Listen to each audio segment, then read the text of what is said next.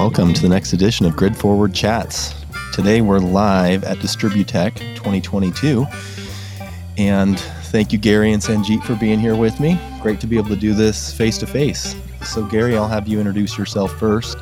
Uh, Gary Ratcliffe is the VP of Market Development and Innovation at Hitachi Energy. Gary, how did you get into that role there at Hitachi?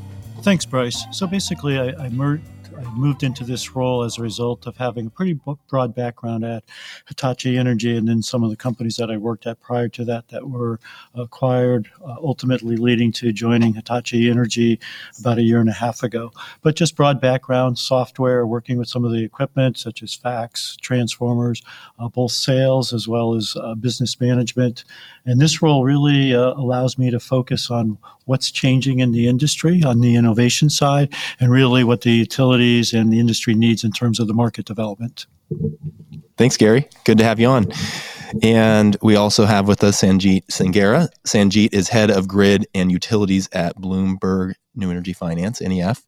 Um, Sanjeet, can you tell us briefly how did you end up in that role and what are you working on these days? Sure. Um, yeah, so I started off my career as a power systems engineer in Canada. I worked at a control center for a number of years, um, then moved on to like asset management. I did transmission planning for a number of years, kind of building out power lines and running studies and whatnot. And I think over the course of that, I was really working on the technical side of this industry. And I found that a lot of the problems that I that I was seeing in the industry in terms of getting infrastructure built weren't necessarily technical per se. Like the engineers had solved many of the problems. And the reason projects weren't being realized was really because of political challenges or regulatory delays or permitting problems. And and so I don't know. I shifted gears. I did an MBA at Cambridge. I uh, moved out to the moved out to London. Now I'm at BNEF. Um, and so we're a strategic research provider covering the transition to low carbon economy. We look at commodities and technologies. And uh, yeah, we're trying to help utilities and help vendors kind of get through the energy transition and figure out where we're all going. Excellent.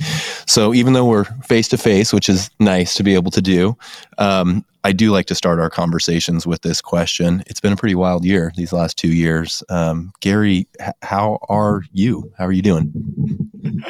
Oh, I think I'm doing well. I mean, here at Distributech, uh, it's been an interesting three days. It's been really full, uh, just running from breakfast meetings all the way through dinners uh, trying to catch the sessions, but also really catching up with people. You know, attendance here at the event actually it exceeded my my expectations. I think the last number I heard was over eleven thousand people, which is which is great attendance, basically equaling what we had prior to the pandemic. It's good to see people again. Sanjeet, how are you doing?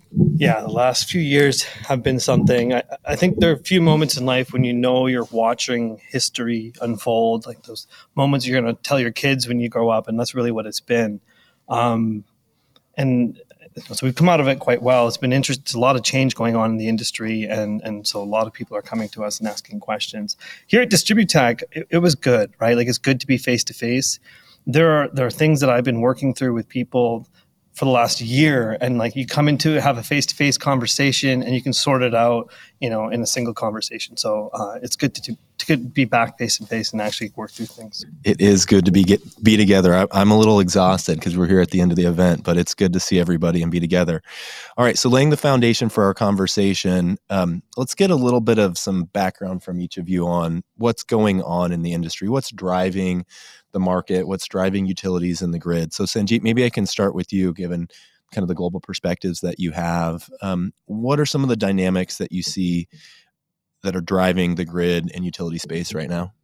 Yeah, so at BNEF, we, we tend to talk about the, the three Ds, right? So we can talk about decentralization, decarbonization, and digitalization. But like, there's many other things happening with, with regards to the grid itself, too, right? You have aging workforce, you have this increasing number of climate events, um, and I, I, summarize this really in two sentences. The first is that we're having to do more with less. And the second is we're having to do things faster than we've had to before. So, doing things faster, like we're seeing a decentralization of the power system. The average power plant is reducing in scale, right? We're going from gigawatt scale to megawatt scale um, interconnection queues as a result are expanding quite a bit, right? So we we were seeing the installations of wind and solar are going to go up about four to five times from current day levels. And what that means is the number of interconnection projects coming into queues for some countries is going to be an order of magnitude. It's going to be 10 times higher. And that is going to impose constraints on grids, right? So they're going to start to become a bottleneck if they aren't already.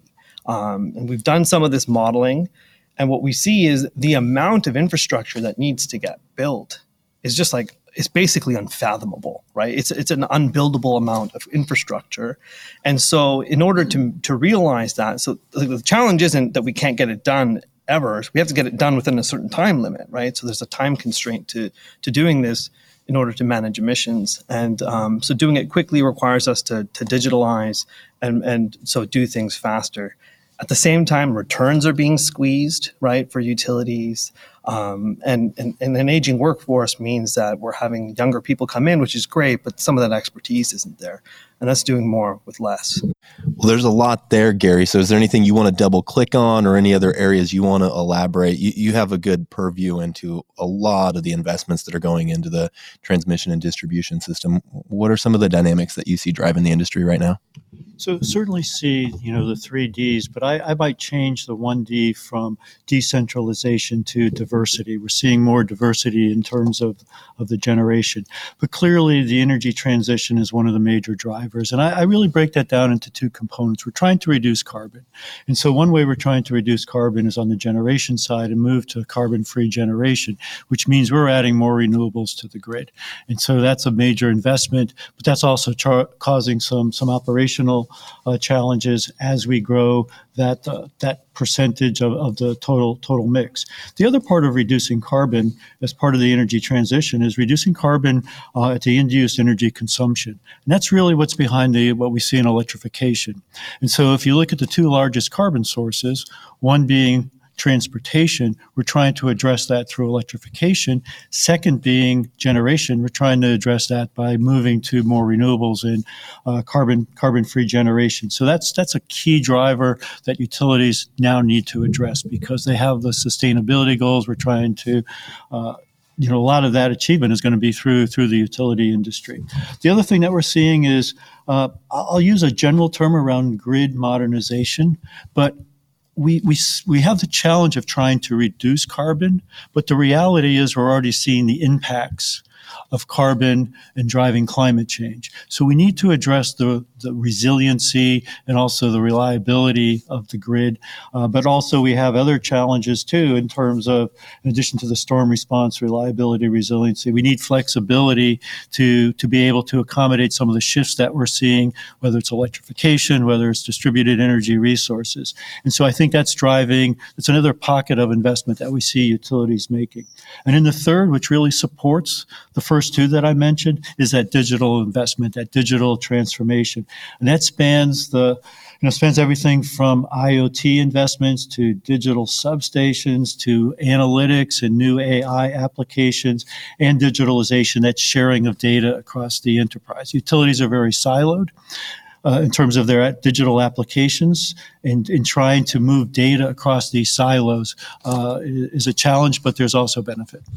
Thanks for outlining those general dynamics, and, and we see them very similarly. Um, maybe we can dive a little bit deeper on what's kind of driving some of those dynamics. So the core tenets um, that grid operators have often used to, to think about how they're making their systems and the trade-offs is, um, you know, trading off between safe, reliable, and affordable, right? And, and each of those has trade-offs as you make investments on the grid. But it, it's pretty clear that the attributes or the outcomes we want from our energy system are getting much more significant, right? We, we now want a resilient system, as you mentioned, Gary. We want a clean system. Sanjeet, you were talking about the renewables coming online. We want it to be efficient. We want it to be equitable and benefiting all, all, all that are connected. So, how do you think about the outcomes that we're trying to achieve and the trade offs that come with trying to achieve all of these things kind of simultaneously? Um, Sanjeet, you want to go first and kind of maybe dive in a little bit on that one? So I, I really like this safe, reliable, and affordable pillars that the utility business has been built on. And I, I, don't think we actually need to diverge from that. I don't think the utility necessarily has to do anything differently in that regard.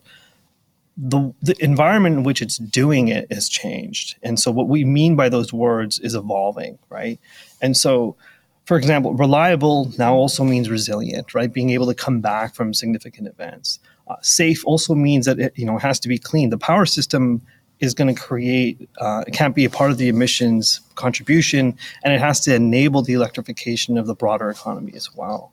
Um, efficiency comes back to affordability of the system as well. And so does equity. It has to be affordable for everyone, not just for those who can afford to, to have the flexibility in their homes and be able to survive from power shutoffs, right? So I, I think those three words fundamentally do carry us through what the next set of problems are. I don't think the utility necessarily has to do anything differently, but what those words mean have uh, have kind of a new register to them. It's interesting. Anything you want to add on on that dynamic, Gary? Well, I think when you talk about safety and you talk about reliability and you talk about affordability, to me, those are licenses to operate. Those are fundamental, and you know we need to make sure that the grid and delivery of electricity really fits into safe, reliable, and affordable. But I think we have a fourth driver now, which is really the sustainability piece, and I think that's really you know, changing uh, some of our goals. When you, when you, if you take a step back, you know, here in the U.S. today, we're 40% carbon free, and we've announced goals to get to 100%. That's not an insignificant uh, uh, goal. Uh, Canada, a little bit ahead of us. You know, they're currently over 80% carbon free, but that's because they have 60% hydro hydro generation. So there are you know ways that you can get there, but this is going to be a major challenge for us. It's really going to push push the push the industry. So I think we, you know, we need to take into account that that sustainability issue uh, on the generation side.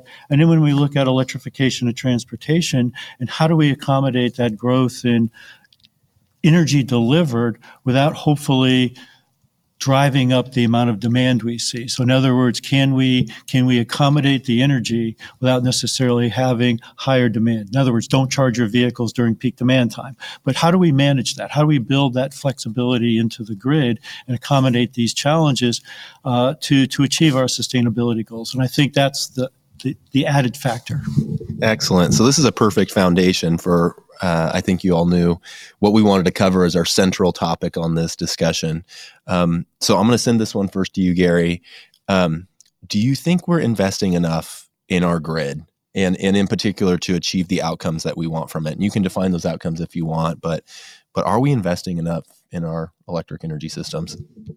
Yes and no. I mean, if you look, for example, at the EEI data, and they, you know, they have forecasts in terms of the breakdown, at least by the investor-owned utilities, in terms of transmission investment, distribution investment, and the trends are slightly increasing. So we are investing more money, uh, particularly in the investor-owned utility area. Obviously, there's all the municipal and public power, and certainly they're they're also making investments. But I, I don't know that that's necessarily where we, we're not. I don't think we're where we need to be.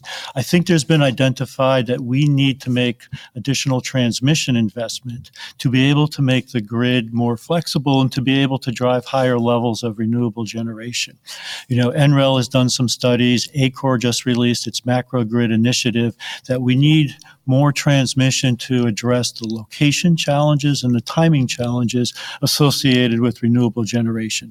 Location, you know, we're changing where the generation connects to the grid. Offshore doesn't connect in the same location as, you know, coal plants in the Midwest. Building a wind farm in North Dakota where there's no load and no transmission means we have to find access for these resources. And in the changed power flows, maybe resulting in congestion. So that's a location issue. Then we have a timing issue.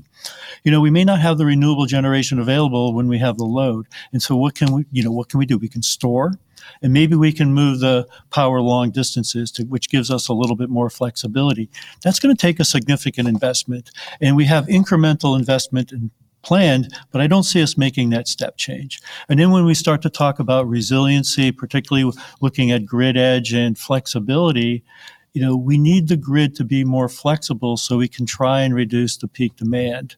And uh, we're we're making incremental changes, but I don't think we're adding the degree of resiliency and flexibility that we need, and that's going to take more investment. That's a that's a very good perspective to get us going in this conversation, uh, I'm just going to pose the same exact question to you, Sanjeet. Do you think we're investing enough in the grid and, and to achieve the outcomes that we really need from it now? Um, so I, I think the, the grid of today is accomplishing what it's supposed to be doing. Investing enough today and being prepared to invest what we need to do in the future are very different things, right? Like the storm is coming and we're not the level of renewables that are coming onto the grid, the electrification of transport that's happening. We, we know that's on the horizon, and that poses a problem. I, I think the, the problem will be the scale up, right? So, so BNEF, we've ran some numbers on this. Um, we peg global grid investment at 235 billion right now. To 2050, we think that needs to grow to 636 billion, right? So that's a compound annual growth rate of 3.4%. Total investment is 14 trillion, right, in the grid. 14 trillion with a T. And that matches the amount of investment that you see coming into generation assets. So that's only slightly different. It's 15 and there's about 1 trillion that goes into energy storage when we do all the numbers. So, you know, you see renewables getting a lot of attention and and the grid is actually equal in scale when we see it in terms of the number of investment that needs to go in. Um, and and half of the battle there is also like normally when we think about expansion of the grid, um, there's eras where we have growth. So you might have a decade where a lot of growth happens. And if you look at most grid systems, a sizable chunk of it was built during a single period of time. And then there's usually a decade or two of care and maintenance where the, you know not much gets done, but the, you know you have a lot of maintenance going on, and and and that's kind of just the flow of things. What we're about to embark on now is a simultaneous growth period plus replacements happening, right? That's what's being called on. We have aging assets, plus we know there's an electrification program going on. We know that, the renewables are going to try to connect at scale. And, and like there's reasons why some of that hasn't slowed down on the wind side in particular. So hopefully those get unlocked, and we don't want the grid to be a bottleneck there. But that you know that poses a potential challenge it also poses an opportunity for us to do integrated planning and think about how we can optimize sustain capital and growth capital so we aren't you know, we can maybe decommission a substation and expand another one somewhere else as opposed to continuing to do things in a like for like basis. But there, there's you know are we investing enough right at this moment? If you, if i put my regulator hat on um, i think you probably have to say yes right? Like you know the grid's not falling apart but are we ready for the future? I, I, have some concerns there. Yeah, we need to scale up. Fascinating perspectives to dive into, and and too bad we're not talking for hours. But let's let's unpack a couple areas here. Um, let's talk a little bit about centralized versus distributed. And Sanjeet, I'll send this one over first to you. Um, at times, it seems like they could be at odds. I, I, certainly think it's a you know a both and sort of a situation. Um, can you elaborate around your thoughts around how do we expand things like regional transmission, bulk renewables, and potentially at the same time, if you're in agreement with me, you know, demand flexibility, distributed source storage, and some other areas. Yeah, I, I think the mistake we often fall into is that this assumption that decentralization of the power system means that there's some sort of diminishing role for transmission, right? That because we have wind and solar, and it's going to connect at lower voltage levels. That suddenly means that these higher voltage levels don't serve the same purpose that they used to.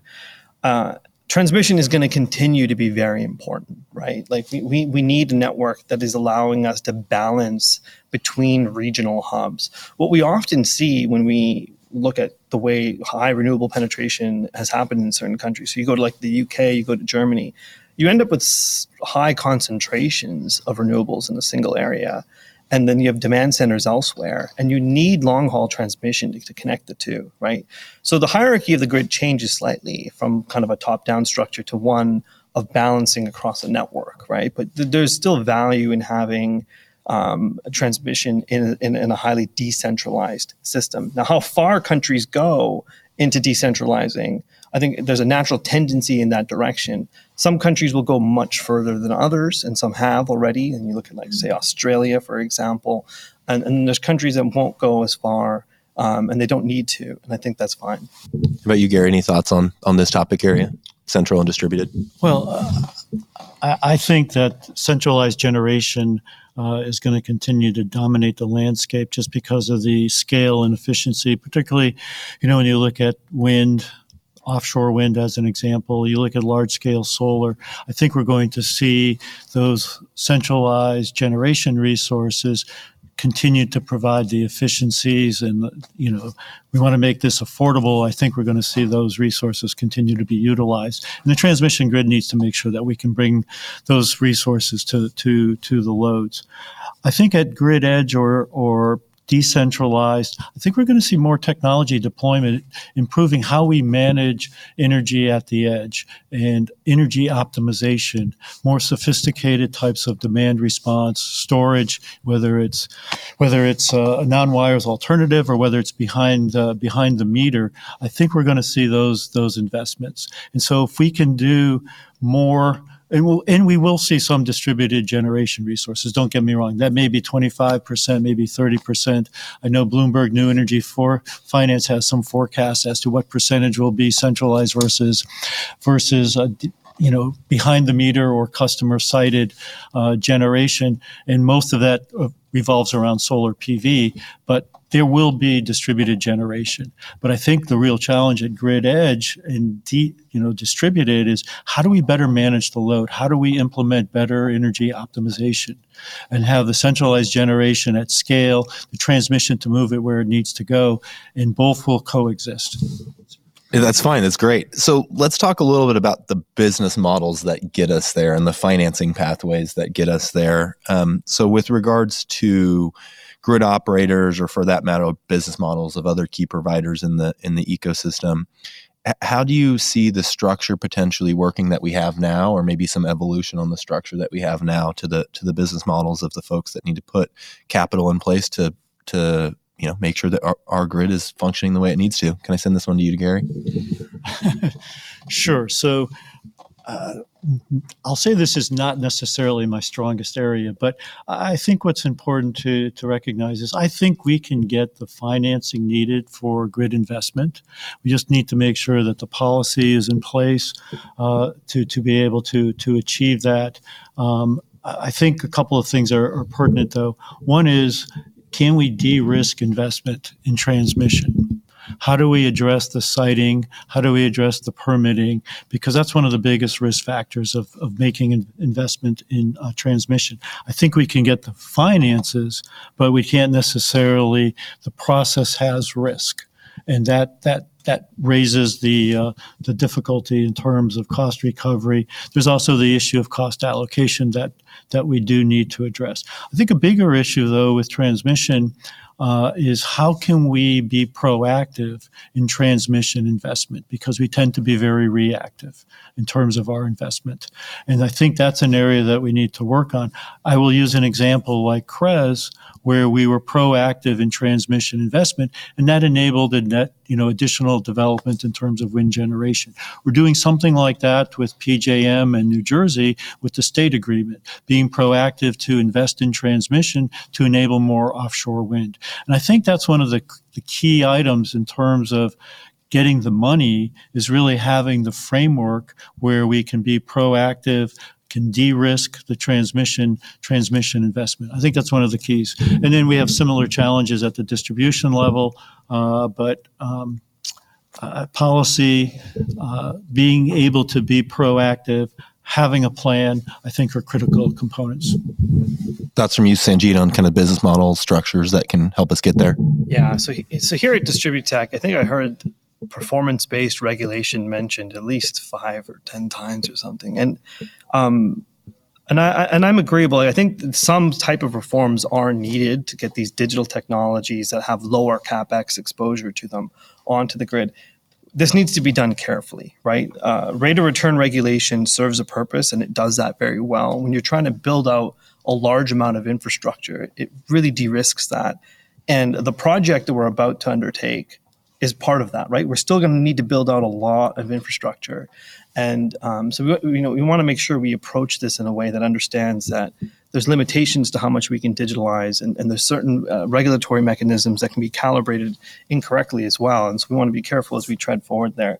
Uh, the other thing I would say is, historically, I feel investment has been less of a barrier to, to grid enhancement, like permitting delays, jurisdictional disputes opposition from conservationists and landowners on right of ways. And uh, like this is kind of coming back to some of the points I was making earlier. What made me made the shift? Uh, you know, these are these are key issues, and if we want to accomplish what we want to accomplish, money alone won't be able to solve this. And I, so being able to bring people and communities into the fold and get them on board with what we're trying to do, because it's ultimately to benefit everyone, right? Um, I think that's going to play an important part. All right, let's go on a slight tangent. We can't go on them all with our time today. Um, but Gary, you mentioned transportation electrification, and our grid, unless you're in the Nordic countries, hasn't really started to account for that. Um, it seems rather apparent to me, anyway, that electrification of transportation is is coming, and, and I would guess is coming potentially quicker than most are forecasting. Um, Sanjeet, maybe I can start with you. Are there parts of the way that we run our grid today that in the future, maybe even the near future, um, we haven't really accounted for yet? And and do you think transportation electrification might be a, one of the big parts of that? Yeah. So transportation is going to be a challenge moving forward. Uh, I think the luckily thing is that it can solve many of the problems it creates when we are able to kind of work with and use digitalization. There's a lot of great technologies at Boost here today that look at you know being able to do smart charging and, and doing like the kind of I don't know how many people out there are talking about DERMS, right? And so DERMS, DERMS, DERMS everywhere. But um, it is going. So we see there's eight million connectors in the world today. It's going to grow to 92 million by 2030. Over 300 million connectors by 2040. That represents up to like eight 8,500 terawatt. What's a connector? It's like a charge point. Yeah, like an individual charge point. Most of those are going to be residential, um, but 2% of those we forecast to be public, and they're going to represent 50% of the energy demand that is going to be pushed onto the grid. And that total energy demand we bracket at 8,500 terawatt hours, right? So there's that is a lot of energy that needs to flow into vehicles, um, and, and, it's going to be a, a, key challenge moving forward. But I, am optimistic on technology. I think we have uh, a lot of the technology is, is kind of being worked on to solve this, to make sure we don't constrain the grid any more than we absolutely have to. Gary, how about your thoughts on on electrification of transportation and other impacts that may be coming at the at the grid and how how we're preparing for them? Well, well, certainly electrification of transportation is going to increase the amount of energy that we deliver through the grid. And actually, if we can increase the amount of delivered energy without necessarily adding capacity because we're not contributing to peak demand, that's actually a good thing. makes makes it more affordable because we're we're increasing the utilization of, of the grid. But I think when we look at electrification of transportation, we really need to break it down into into two two segments. So one is going to be the light duty private vehicle segment. And there we, we see that more as a distributed load. You know, I don't know exactly what the adoption rate is going to be for, you know, private light duty vehicles, but the modeling, you know, typically looks at population, how where the, what's the population density how is it distributed what's going to be the adoption rate and that's where the cars are going to locate and we're going to see this type of type of a growth and so it's a it's a planning exercise in trying to make sure you stay ahead of that at the at the distribution level in particular I think fleet electrification for commercial applications is a completely different issue. There you have a spot load and it's not insignificant. We're talking about one, two, three, potentially even five megawatts of load added at a location which wasn't where the grid wasn't necessarily designed to accommodate that that load. And I think that's going to be a shorter term challenge, more so than the light duty vehicle uh, challenge that we're going to face uh, with electrification. Utilization factors for commercial vehicles is much higher which means then the payback is going to be much quicker in terms of lower maintenance and lower uh, fuel costs. And if it's if it's a if the spreadsheet has a black number at the bottom, businesses have an incentive to move forward. We also are seeing businesses very much focused on sustainability. Many have implemented sustainability goals that they want to achieve, and electrification of their fleets is part of that. So I think we're going to see more pressure on the electrification of medium and heavy duty vehicles, particularly the local vehicles, not the long haul uh, heavy freight, but more the distribution center, the you know the middle mile vehicles, uh, which have high utilization They go out less than 150 miles, come back, can be charged. Those are the vehicles where I, th- I think we're going to start to see that electrification sooner rather than later. And the big challenge that utilities are going to face is when you have a cluster of these fleets on a circuit that wasn't designed for that type of a load. So if you just take this area, where we're here in Dallas, think about all the trucks that are clustered around DFW. And I can guarantee you they don't have the power right now available to charge all of those trucks when they start to electrify. And that's going to be the short term challenge I think that we're going to face. Great. So we'll, we're coming up near our time. Half hour flies, I guess, when you're face to face. But um, let's ask this as a second to last question. Um, taxpayers here in the U.S. are taking a pretty sizable role in helping accelerate uh, advanced grid capabilities with the passage of the um, Infrastructure Investment and Jobs Act. Um, how much of an impact do you think this will have? Do you think, you know, this is a role that that governments are going to have to play to continue to move the capabilities of the grid forward in the right direction over the coming years? Um, I'll send this one to you, Sanjeet. Uh, so I'll reiterate the point that I kind of made earlier, which is that money alone can't solve this problem. Um, and so it's great to see the grid getting focus um, and, and being recognized as needing investment. The government's kind of paying attention to this as well. But money alone won't solve this. I am a proponent of kind of centralized thinking around this, right? And I think, like Krez was mentioned, I, I agree with these types of approaches. I think we do need government intervention, intervention, some vision setting of how we're going to build out national power systems, right? So we saw this a bit in Australia as well, where they have these renewable energy zones, and, and it's a good way to move forward because it provides the clarity that's needed for renewable developers, for the grid and and so you can solve many of the complex grid issues that can happen with really high concentrations of renewables being integrated. So if we really want to scale and move fast, um, I, I, think this type of approach is needed, but it, it transcends just money. It, it, has to be extend to strategic thinking about how we actually build this future power system as well. How about you, Gary? Impact of IIJ and other similar opportunities? Well, I do want to make one quick point because I agree 100%. We need a plan. We need a national at least a national transmission plan, if not a national energy plan. And IIJA has multiple, you know, goals. I mean, the JA is in there because this is also economic stimulus. We're trying to create jobs.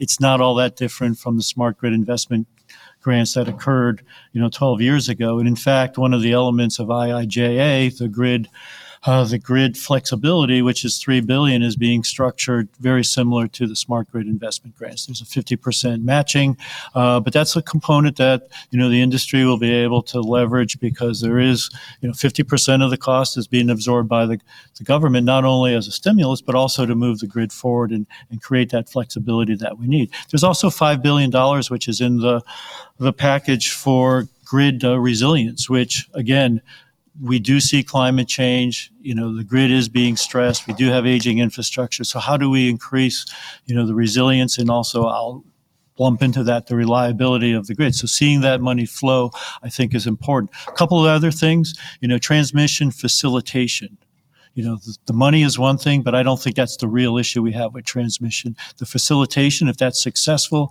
and we can use that to, you know, streamline the process for siting, permitting, and, and getting transmission investment moving forward, I think that's important. Some of the other areas, transportation, you know, there's the $5 billion for NEVI, the National EV Infrastructure. That's a formula plan with the states. That's going to also contribute to, you know, some of the uh, range anxiety with private light duty vehicles personally, I'd rather see something that's also going to help facilitate the the fleets uh, moving forward. Hydrogen, eight billion dollars for four hydrogen hydrogen hubs. You know, we at my company we're looking at hydrogen as an energy intermediary so that we can extend the decarbonization. If you use green hydrogen I guess pink is nuclear. That's also carbon free. And then you also have, uh, you know, if you use the steam methane reformer with natural gas, you end up with blue hydrogen if you capture the carbon. But anyway, carbon free hydrogen, and then being able to use that for difficult to electrify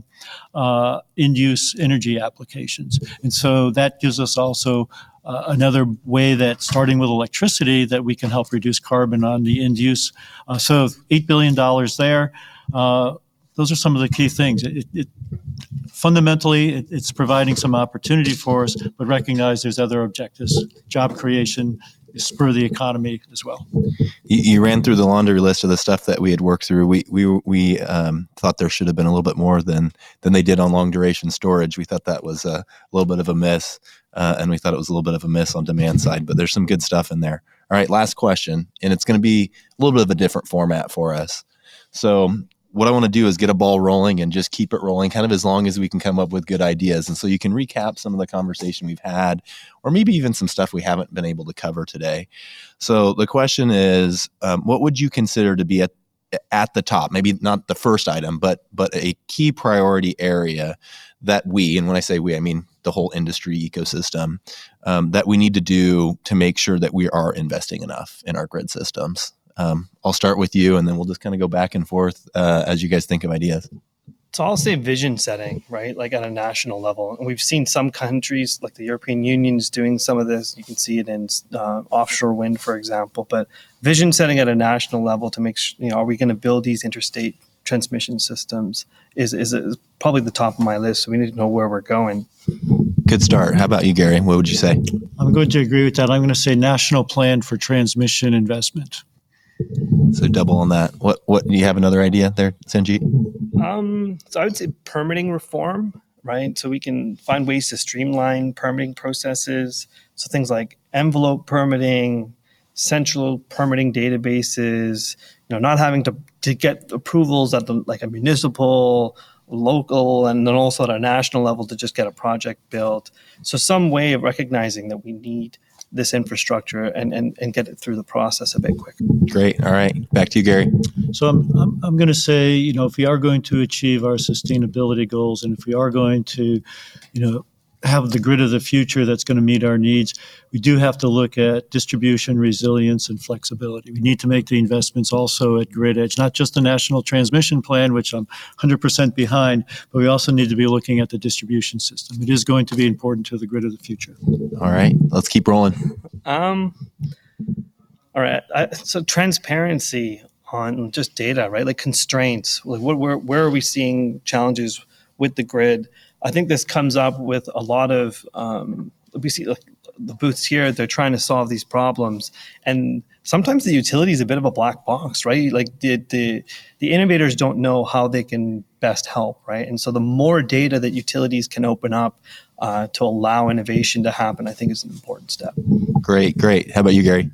Yeah, I was gonna I was gonna emphasize also the continued the continued innovation. We're doing things on the on the at the transmission level with synthetic inertia to address the loss of inertia as we shift to more power electronic connected uh, generation resources. We're doing things with analytics on satellite imagery to better manage vegetation and, and improve our storm response. So we're seeing these investments which are really changing uh, the dynamics of, of grid operation and addressing some of the new challenges we're facing as we shift our generation resources. And I think I think uh, the continuing innovation is going to be important.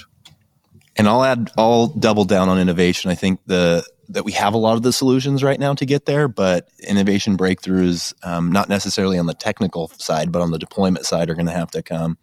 Um, I think that we talked a little bit about business models, and I think getting to the crux of the business model topic, um, some regulatory adjustments that really, I think, incentivize the investments and send the right signals to the operators that they make the appropriate investments. I think getting that right um, is something that's really critical. Um, and and this is all going to take people. I mean, we talked a lot about dollars, right? But this is going to take people, and there's there's I don't think enough um, folks in the industry right now. So we got to do collectively do our part to bring more people into the industry. Any other final words before we wrap up, Sanjeet? Yeah, that, that, that people piece is is absolutely key. Making sure that the smartest students coming out of school want to come and work on this project as opposed to some of the other projects that are out there. I think this is actually quite important and, and it really needs people to come in. So, absolutely. All right. Last word, Gary. So, I think what's interesting is as we change our generation mix, one of the things we need to think about is maybe a paradigm shift. We dispatch generation today to match our load. When you have non dispatchable generation, and that's a growing part of your mix, we need to start thinking about shifting that where we dispatch load to match our generation. And that's why I think some of the technology deployment at the grid edge, at the distribution level, or decentralized will complement what we're doing in terms of renewable development and having a strong transmission grid. But think about that paradigm shift. I, I mentioned it in my Senate testimony, Gary, so we, are on the same page for you. Well, thanks everybody for joining. Uh, look forward to having you on the next Grid Forward Chats. Thanks for listening to this episode of Grid Forward Chats. If you're interested in Grid Forward membership and our work to accelerate grid modernization and energy innovation, including the backlog of our podcast, visit us at gridforward.org. If you like the podcast, please share it with your friends and colleagues and give us a rating on your favorite podcast app.